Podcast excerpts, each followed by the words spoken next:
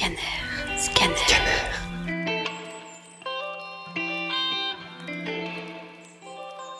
Je suis confiné. Sans cesse, je me fais attaquer de toutes parts, harcelé de Reste chez toi, stay at home. Mais qu'avez-vous mal compris? Je n'ai plus de chez moi. Certes, j'ai une maison, une chambre, et même un lit plutôt confortable, mais tout cela n'est que matériel.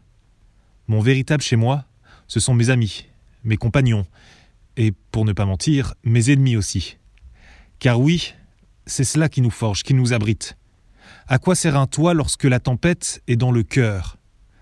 Toutes ces mesures isolationnistes m'ont renfermé sur moi-même, m'empêchant totalement de continuer à cultiver mes germes de relations. Ce virus, malgré sa minuscule taille, a eu un impact bien plus violent que ce que chacun pouvait imaginer. Il provoque des guerres pour une chose aussi futile qu'un rouleau de papier toilette. Il a provoqué une panique irraisonnée de certaines personnes manipulées par les médias de masse.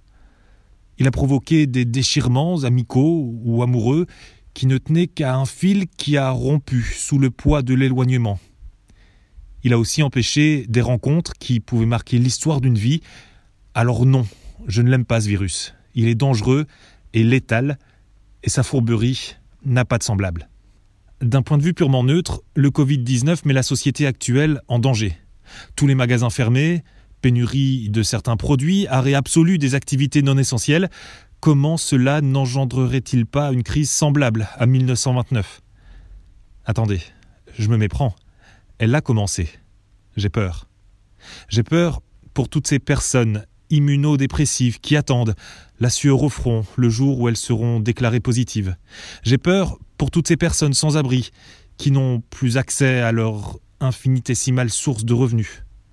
J'ai peur pour moi, qui attend impatiemment que des mesures soient mises en place pour me permettre d'acquérir la matière dont j'aurai besoin en juin. Effectivement, je dois présenter un rude examen d'entrée qui déterminera ma vie future. Malheureusement, je suis tombé sur la mauvaise année, celle où tout s'arrête, même mes chances pour l'avenir. Que dois-je faire pendant ce confinement? Sortir? Ah non. M'amuser? Non plus. Travailler? Je ne sais pas. Vivre? Cela, je sais le faire, mais à moitié. Vous devez vous dire, en lisant ce texte, que je suis complètement déprimé face à la situation actuelle.